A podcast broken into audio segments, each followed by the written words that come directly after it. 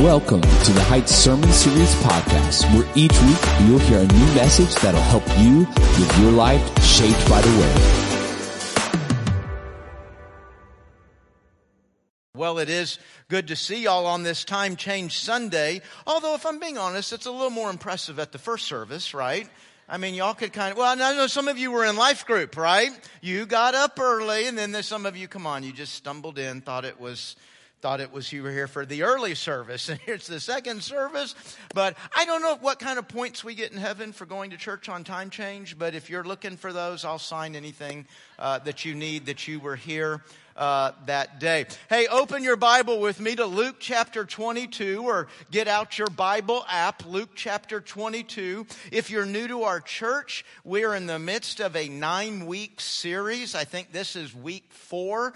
Uh, we are walking through, verse by verse, the last week of Jesus' life. And, and in the Gospel of Luke, that's what we're working from. That begins in about the middle of chapter nineteen, and that brings us up to today, where we are on Thursday night, and a, uh, a pretty familiar passage, as the bulk of it is about the Lord's Supper. So let's look at that, Luke chapter twenty-two, and I will begin reading in verse one. The festival of unleavened bread, which is also called Passover, was approaching. The leading priests and teachers of religious law were plotting how to kill Jesus, but they were afraid of the people's reaction. Then Satan entered into Judas Iscariot, who was one of the twelve disciples, and he went to the leading priests and captains of the temple guard to discuss the best way to betray Jesus to them. They were delighted, and they promised to give him money. So he agreed, and he began looking for an opportunity to betray Jesus so they could arrest him when the crowds weren't around. Now the festival of unleavened bread arrived when the Passover lamb is sacrificed. Jesus sent Peter and John ahead and said, "Go and prepare the Passover meal so we can eat it together." "Where do you want us to prepare it?" they asked him. And he replied, "As soon as you enter Jerusalem, a man carrying a pitcher of water will meet you. Follow him. At the house he enters, say to the owner, 'The teacher asks, where is the guest room where I can eat the Passover meal with my disciples?' He will take you upstairs to a large room that is already set up, and that is where you should prepare our meal." They went off to the city and found everything just as Jesus had said, and they prepared the Passover meal there. When the time came, Jesus and the apostles sat down together at the table, and Jesus said, "I've been very eager to celebrate this Passover meal with you before my suffering begins. For I tell you now that I won't eat this meal again until its meaning is fulfilled in the kingdom of God." Then he took a cup of wine, and he gave thanks to God for it. And then he said, "Take this and share it among yourselves, for I will not drink wine again until the kingdom of God has come." He took some bread and gave thanks to God for it, and then he broke it in pieces and gave it to the disciples, saying, "This is my body, which is given for you. Do this in remembrance of me." After supper, he took another cup of wine and said, "This cup is the new covenant between God and his people, an agreement confirmed with my blood, which is poured out as a sacrifice for you. But here at this table, sitting among us as a friend, is the man who will betray me. For it has been determined that the Son of Man must be must die, but what sorrow awaits the one who betrays him." The disciples began to ask each other which of them would ever do such a thing. And then they began to argue among themselves about who would be the greatest among them. I find that the strangest segue in all the Bible. When you think of what Jesus has just shared with them, and all of a sudden they're thinking, "Hey, I think I'm a little better than you." How did that happen? Jesus told them, "Hey, guys, you know, in this world, kings and great men lord it over their people, yet they're called friends of the people. But among you, it will be different. Those who are the greatest among you should take the lowest rank, and the leader should be like a servant. Now, who's more important, the one who sits at a table or the one who serves?" Well, the one who sits at the table, of course, but not here. "For I am among you as one who serves. You have stayed with me in my time of trial, and just as my Father has granted me a kingdom, I now grant you the right to eat and drink at my table in my kingdom. And you will sit on thrones judging the twelve tribes of Israel."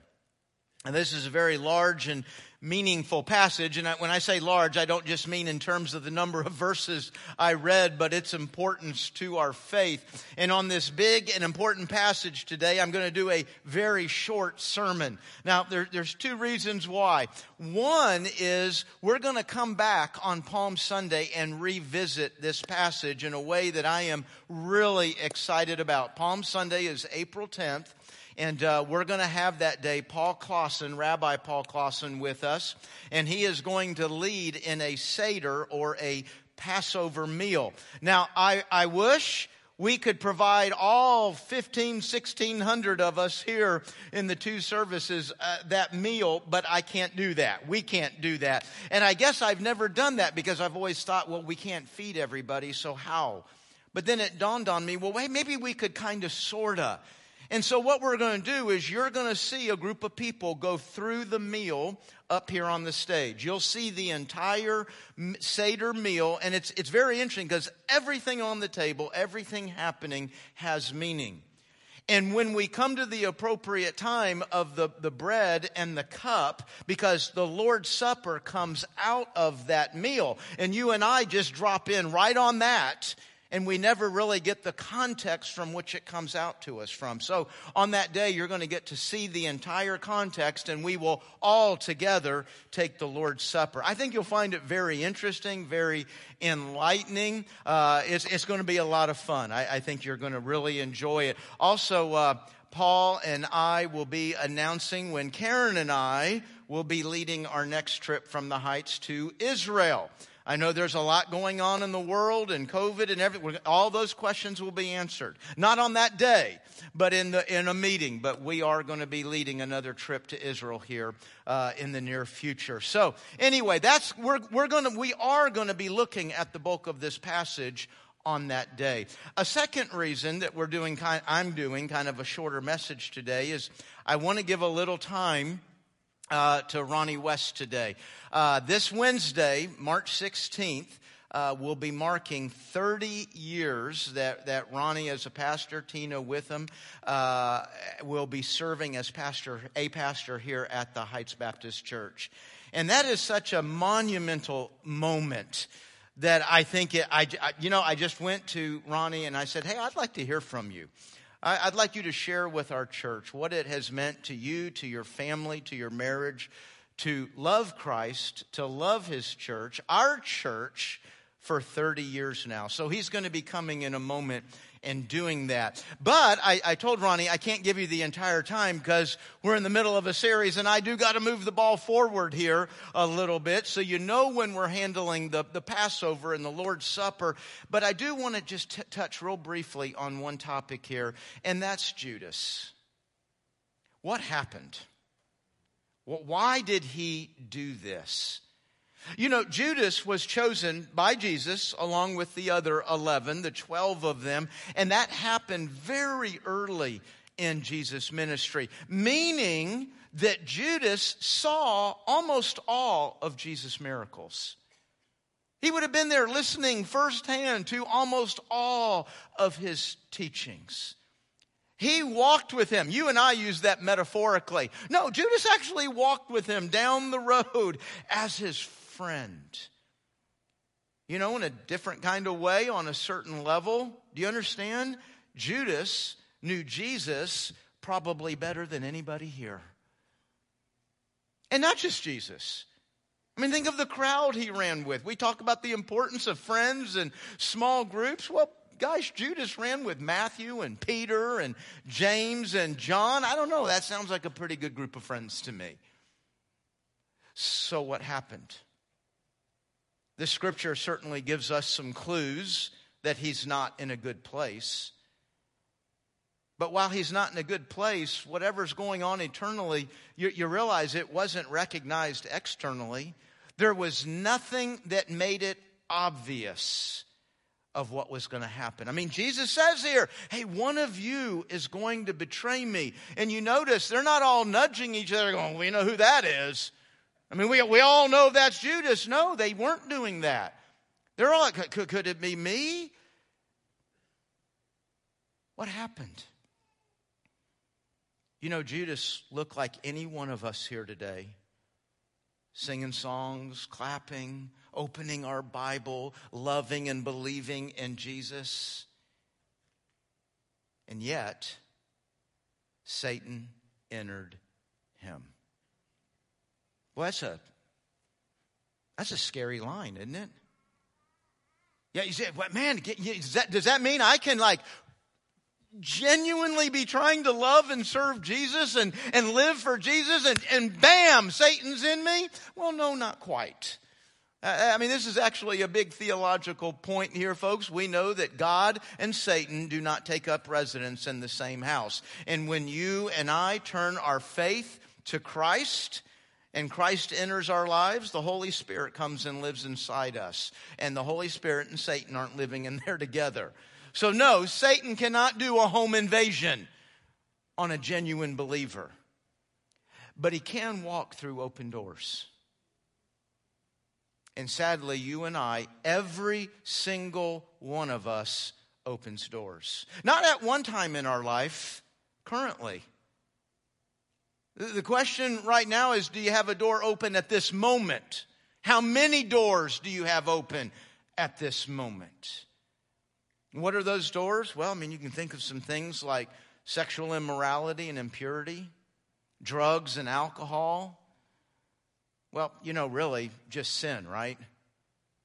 Do you, you know, sin, and, and you know, you hear me say this a lot. We get caught up in breaking our sins down into little sins and big sins, and these sins didn't hurt anybody, and this isn't affect. Hey, listen, all sin, every single one of them, is a place where I go to partner with Satan in a rebellion against God.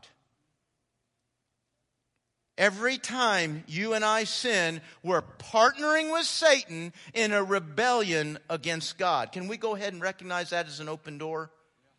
We're, we're inviting Satan, come on, come on in. Now, with, with Judas, we, we do have a couple of clues. We, we know he had an unhealthy relationship with money. He just sold his Savior. But even before that moment, he, we know he stole from Jesus, from the disciples.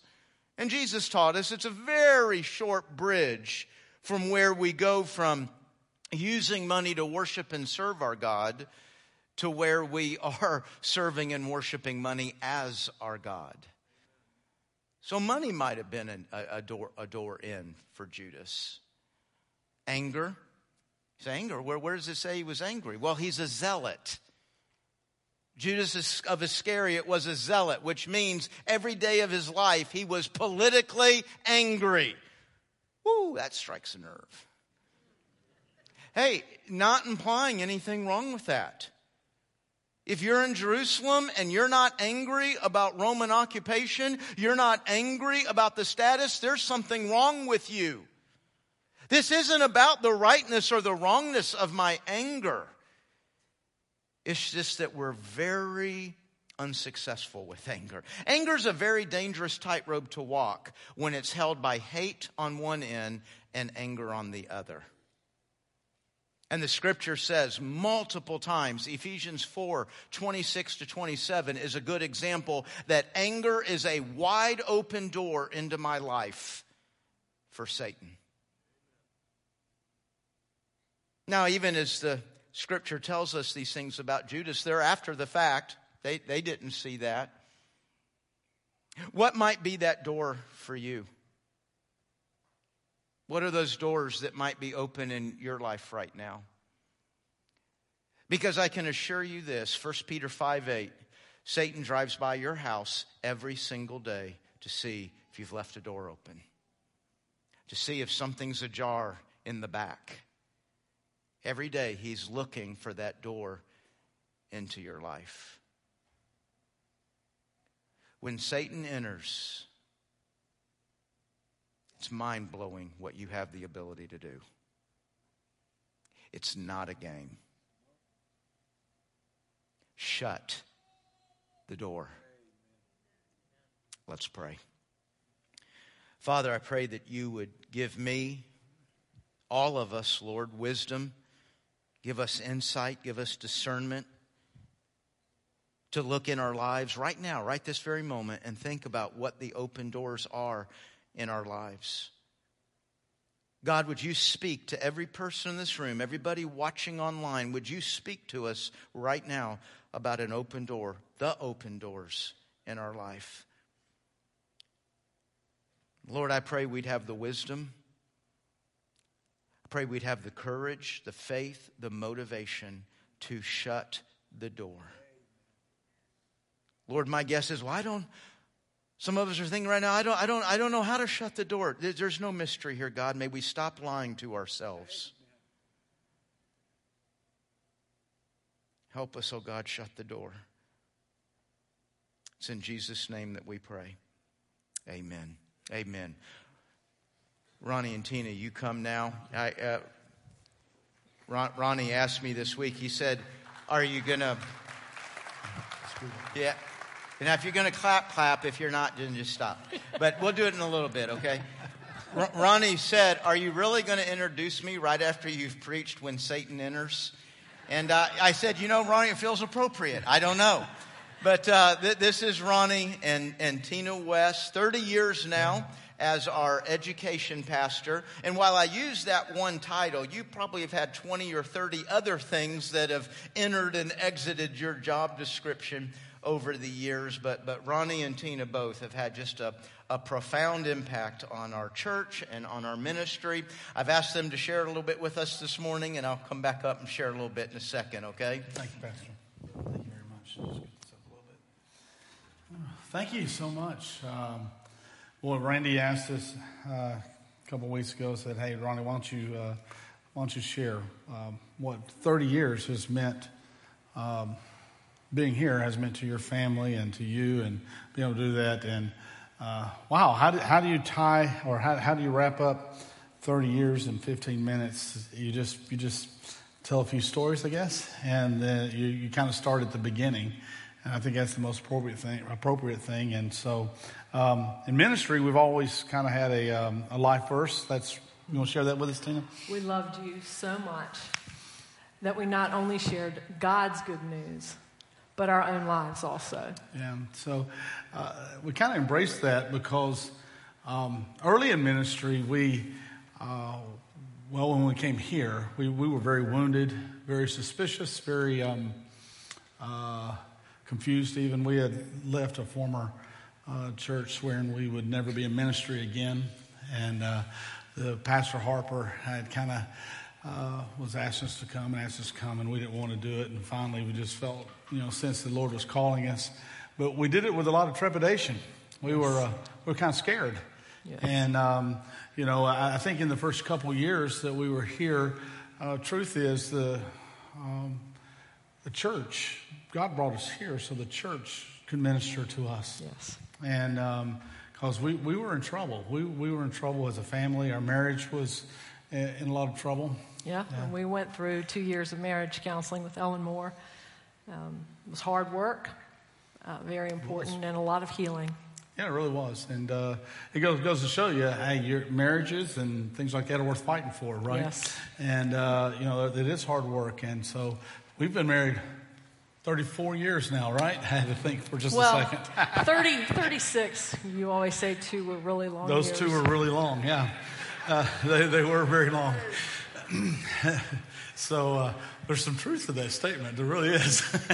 Those were long, and, and they were hard. But, you know, I think good things are worth fighting for. And I think that um, uh, we were very fortunate uh, where God brought us here to this place because he wasn't finished with us yet.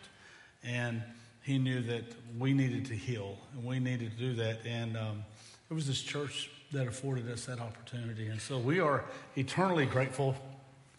Get emotional. But, uh, and so, you know, with those two years, we we were shown, we learned that we had to show grace to others and to each other. Uh, I think we were shown more grace. And so the truth is, you can't lead unless you've been led, right?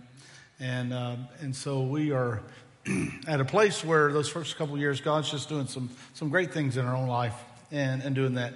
And then over the years, I think after that, uh, we were able to see so many wonderful things. But there was a few things that kind of stood out that changed our perspective, if you will, or changed um, how we did ministry, how we did life, how we did that kind of thing. And uh, the first is really um, uh, is the people. We kind of already talked a little bit about that, but it's the people that we got to serve alongside, uh, the people who poured into us. But that molded us. It helped change our perspective of ministry and life and those things. I know. And yeah, I mean, no, go. But once you recognize that you're forgiven much, yeah, then you easily forgive. That's because right. You're so humbled by it. That's true. And so there were some things. We we certainly can't name every mm-hmm. person that has uh, meant so much to us, and so we're not even going to try. But we're going to mention a couple. And uh, one is uh, is a, a barber. Uh, that was here when we first came, and his name was Garland Baird. And some of you will remember Garland. Uh, he's gone on to be with the Lord, but uh, he had a dramatic im- impact on your life. Very much so. So during this time, feeling unworthy, uh, and like he said, Garland was a pillar. And every Monday night, we had this team that would go out for visitation. And he walked past me one night, and he stopped, and he said, this is how he talked, "Tina, no. I'm going out every Monday night to witness, and I need you to be praying for me that I save souls and lead people to Jesus." And I thought, why in the world? I am not worthy of this. Why would he ask me? But I thought, I'm going to do it. And you better believe I did it. And I loved the stories that he told of the salvations. And then when he passed away, I remember standing over his casket and looking at him and thinking, wow, well done, Garland. And then the other thought came to me of, and then you have to pass the baton. I've got to pick this up. And it changed my thought life, my prayer life, my desire to love others, serve others, witness to others. I think that was a real turning point. Impactful moment in my life. Right. And um, uh, there were several others when, when we think of it um, over the years, serving alongside people who were just members, and then uh, God is using them in such tremendous ways now. I, I think of Todd and Vera Gallagher. We just saw the video. Uh, were members here for fifteen years or so before they went on the on the field, and uh, now they're they're in a war zone and they're serving God. And but just their dedication has inspired, it inspires us, yes. inspires our family, inspires people. I think of Jacob Ashley, who uh, grew up as a teenager in, in our, uh, our our church. And babysat our yeah, kids. Yeah, babysat our kids, did all that kind of stuff. But Jacob uh, and his family have been in India for years on the mission field. And, and so, you know, just being able to see, and there's many others, just see people come from this church and to love God so much that they were willing to give their lives and to serve Him uh, has served as such an inspiration. And again, like I say, it's a it's a perspective changer. It, it changes the way we do ministry because we see other people uh, being involved in ministry and doing those things. And you know, I think of people like Julian Gresham, who was he taught Revelation. Some of y'all took All Revelation from him. I uh, always want to do that, but just loved God, and I think taught life groups here for fifty plus years, you know. He just was an amazing man. Uh, Charlotte Swearingen and others. I, I just think of so many people who, who were just those pillars that just, just did that. And, and poured uh, into us. Yes. And, and there's and it, way too many that we could ever yeah. name. So, so not only are, are the people important to us that God allowed us to have these relation, wonderful relationships with.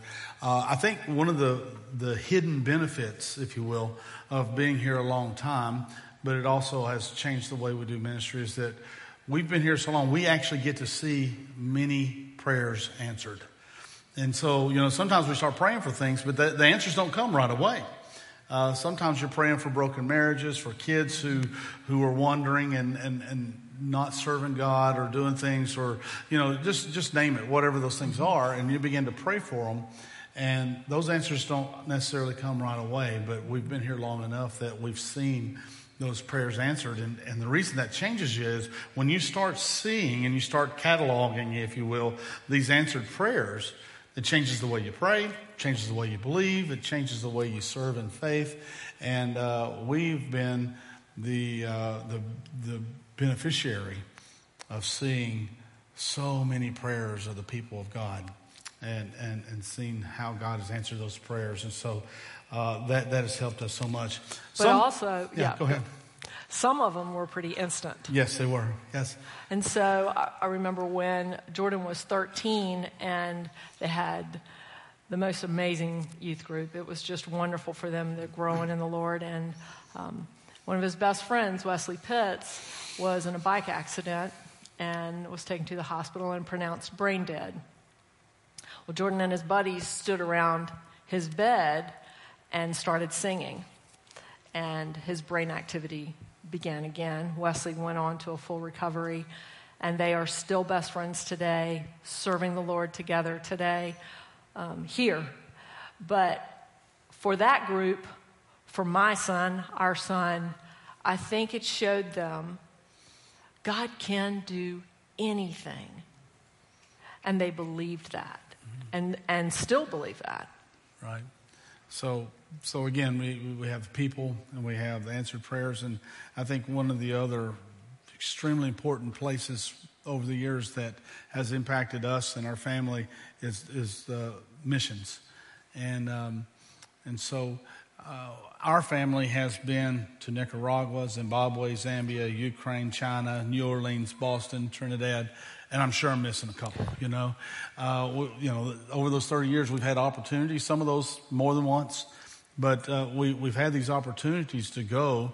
And, you know, it's amazing. You, you go on the mission field thinking you have something to offer, and you realize when you get there, oh, no, it's you that God's working on, and that uh, you're the one that's being taught humility and uh, taught uh, how, how to, you know, so many things about God and doing this stuff. And it's just, it's, it was a life change experience for, for us, us as we as we saw a world that needed Jesus. And it wasn't on a picture, but it was right there in front of us. And for them to be so young, our kids to be so young, and to go and do this. I think of Jacqueline and Berkeley and Kevin Freeman and the opportunity that they had. We went to a hut, and there was a sixteen-year-old mama. And several times people had come through and tried to witness to her, and she just wouldn't receive it. And those three stood there with their little hands shaking as they were moving their little prayer bracelet, sharing Christ with that girl, and she accepted the Lord that day. Mm-hmm. And it just did something to those kids' faith. I, I remember now, Burke and Jack's, one of their favorite things is, I haven't been everywhere, but it's on my list. And I really believe it started there. Also think of Nate, our son, and yes. Colin Hahn, yes. and how they were in Africa, and they shared Christ with that hut. The whole hut got saved. Well, the whole village of the huts, whole, and so many of them got saved. And that's actually kind of a funny story. Y'all can ask me later, but uh, yes, it's a it's kind of a funny story. But we saw God move, and, mm-hmm. and saw some really kind of fun things there that uh, were, were was kind of interesting. But they took that and thought, we're going around the world, but we can do that right here. And they bought into that, and they began to live it. Yeah, yeah they certainly did, and so. So, you know, hey, we, we've just been blessed so much to have things like this, the people, the answered prayers, the um, the missions opportunities, and do those things. And, and then we jotted down kind of to try, wrap it up a little bit, um, you know, what are, what are some lessons or some things we've learned that has kind of shaped us? And uh, I think the first thing that really stands out, and by the way, uh, you know, weren't the songs great? I, I I don't know if they were planned that way or not. It seems like too much coincidence. All about your story, you know. I just think, you know, this is about a story, and I'm getting to say it. So uh, I would and assume. And I am who I am because yeah. but, he um, says who I am. Uh, you know, one of the one of the things that uh, really stands out is that um, the church has changed dramatically over thirty years. Uh, we we. Our church looks different. It actually is in a different place. Certainly is much larger, all these things. And we have seen God do some amazing, tremendous things. Seen a lot of lives changed. We've seen a lot of people get saved. We've seen, uh, you know, like I said, these answered prayers of marriages restored and all those things. But the truth of it is that God, that, that, that we were not necessary for God to accomplish His purpose here. You know, uh, we were just blessed to have the opportunity to be a part of what God was doing. You know, in other words, it's not it's not us. God's going to accomplish his purpose with or without us. And uh, and we were not necessary to do that. But I think in, in saying that, it's, it's having an attitude of, we get to do this. Yes. You know, we get to serve God. We get to be a part of something that's bigger than us. We get to be a part of something that's making a difference in, in lives. Uh, you know, it's not a, we have to, but we get to. And uh, and so for us, that's kind of one of those messages we want to to kind of share with you is, you get to. Mm-hmm. You know, it's it, you get to be a part of what God's doing. You don't have to, but you get to. And so every opportunity you have is an opportunity that, that that that's a blessing, and you just get to do it. You may be tired, and you may be a lot of things, but hey, you, you get to do that. And um, as a result, you know, Tina, you and I, um, because we had this attitude of we get to do this, we made a very conscious decision uh, for us and our family, and that decision was that we wanted our family, children included, To, to be involved in every life-changing opportunity we could. Mm-hmm. You know, we knew it was important for them. You know, we, we, we were sharing Christ with them in the home and that stuff, but whether it be children's camp or youth camp, something like Wind Shape, whether it be a mission opportunity, we, we were going to find a way for them to be involved in every life-changing opportunity. And it's so easy, it was so easy sometimes for us to be pulled in different directions, whether it be recreation or sports or other things, you know, that, that we were pulled in so many different directions. But we just said, hey, you know what? God is doing something great. We want our kids, we want our people to be uh, be involved in every opportunity. Absolutely. You know, Absolutely. And, and making that happen. And I, and I think also when you look at the fact of our children being born here from mm-hmm. the nursery to children's department, youth, all the way up to adulthood, they had leaders, people just pouring into them. The leadership at this church is something you can really trust. We study, we study the Word. It's God's Word, speaks truth. And our kids have heard it their whole lives. And so I know that it's taken a lot more than just yeah. Ronnie and I for oh, yeah. them to grow to love the Lord. Yeah, and uh, you know, our kids, uh, I think they love the church, and the, and and but you know, they, they face challenges too. I was joking with somebody beforehand, you know. Uh, you are gonna say I'm this. gonna say it. You know, Jordan got in a fight and got his nose broken. You know, so there we go in the middle of the thing.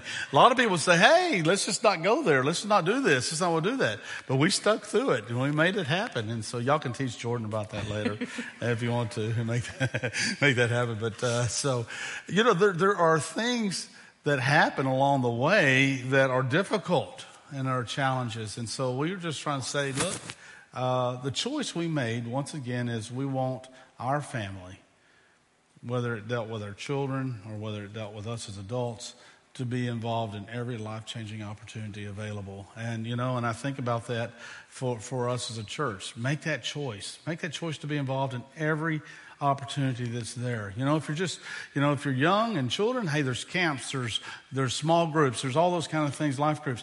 If there's, uh, if you're an adult, man, if you've just retired, why not give the Lord the first two years of your retirement? What greater thing to do, you know? There there are ways to serve God that we've not even imagined yet. You say, well, what would I do for two years? I don't know. Come talk to me. We'll figure it out, right? We'll, we'll do it. But but take advantage of what God's doing, because we get to. That's what I want to say. We we get to do this. And Lord's, you know, Tina and I are forever, eternally humbled and grateful.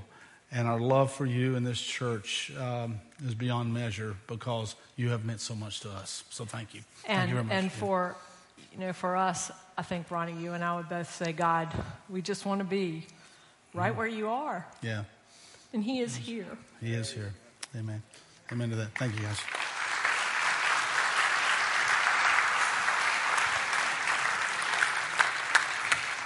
You know, folks, to try to put a context on this, uh, thirty years, and I think we all can recognize that's just a long time anywhere, right?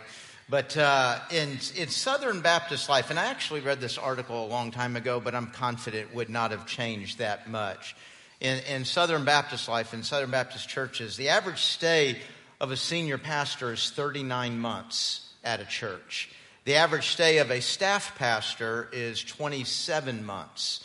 So it just puts a little bit of context. When you get to five years, you've done something special. And, you know, you see that, you know, hey, there's a ten-year over here or twenty or even a twenty-five. But when you get to thirty, well, you're just old, honestly, at that point. Uh, you're just been around really a long time. He's which, older than I am. Which is odd. He's older than me. Which is odd because we're only forty-five. Yes, yeah, you are. Right. Yes, you are, Tina. forty-five. That's... I'm just going to move on because we're out of time. But uh, step over. I, I want to tell you something. I'll, I'll, honestly, I'm reading a book. I don't even know where I got it from. I don't know if somebody slipped it under the door or whatever. It's called Strength to Strength, and it's not a uh, not a Christian book per se, but it's it's about the decline in our lives, and it measures all these industries from science to business and everything in between. And our greatest production is in our late twenties. And after that, we're all pretty much in a decline. It's a fun thought. Go home and think on that today. But, uh, you know, I, I, I feel the need to mention that to say, Ronnie's been here thirty years, and I, I can say with all honesty, in the last three years, I think Ronnie's done his best work at the Heights and has significantly, profoundly impacted uh, our not only our current state, but even our future in what our church can be and do. And it's when, when you look at how the human body works, the human mind works, uh, it's it's pretty incredible to see what Ronnie has been, is doing in our church right now. So, you know, as we uh, leave here today, I, I hope in the in the days, the weeks ahead, as you see Ronnie and Tina out in the concourse, that you just take time to thank them for who they are and what they've meant to you. Maybe you write them a note or uh, some other way of just expressing what they mean to you. And we do have a, a gift here for you, Ronnie, that uh, you can take, Tina. And um, see them over there. Oh, yeah, and let's bring up, we got the family. Want to bring them on up. Uh, you know, there's a joke about pastors' kids. They, they, they grow up to adults and never return to the church again after being a pastor kid. Uh, they've got three children. All three of them are in ministry. Of course, y'all know Jordan serves on campus here, uh, on our church here. His wife, Sarah. This is Jacqueline, their youngest and best.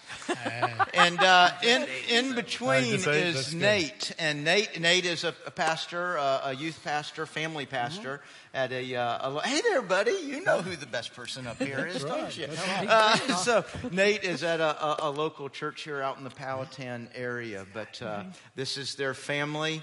And, uh, you know, I mentioned them all being in ministry. I do give some credit to Mom and Dad for how they've led in the Lord in that way. But that's a relationship with you that has brought that about as, as that's much right. as anything. Absolutely. So a tremendous uh, relationship as we celebrate them. We celebrate what all of us have had an opportunity to do here. So y'all thank them for thirty years. Thank you. Thank you so much. Thank you. There you go. He's a cute one, isn't he? Yeah, he is. There you go. Thank you, Randy. Thank you. Oh, Thank you very much. Thanks, Thanks, everybody. All right. Let's slide on. All right. thirty years. Hey, you know, if you're sitting here today and thinking about where does that kind of faithfulness to God come from, or those kinds of relationships, where does that come from? It, it starts in a relationship with Christ and His goodness and faithfulness in your life. Well, if you have questions today about how you can begin a relationship with Jesus, use today as the opportunity to begin that relationship. As we walk out these doors, there's a desk right in the center, and above it, it says Next Steps. And I promise you, that's your next step with God. Whether that step is to begin a relationship with Jesus, to follow Him in baptism, maybe to join the church here at the Heights, any of those kinds of questions, decisions, uh, you can go out there and talk to them about that. And whether you've been a member here for thirty minutes or thirty years, I promise you, you can go to that same desk and find out what the next step for you is in serving the Lord and in His church. Just tell them what you're looking for, what you're trying to do and be, and they'll guide you with that. I want to encourage everybody in our church, take Starting Point. That brings us all together to the same page. You learn more about your church in three classes than I think you could in any other way. It's a profound way to follow your Lord faithfully in and through His church. So go out there and ask about Starting Point today. Thank you guys so much for being here. God bless you, and you have a great week.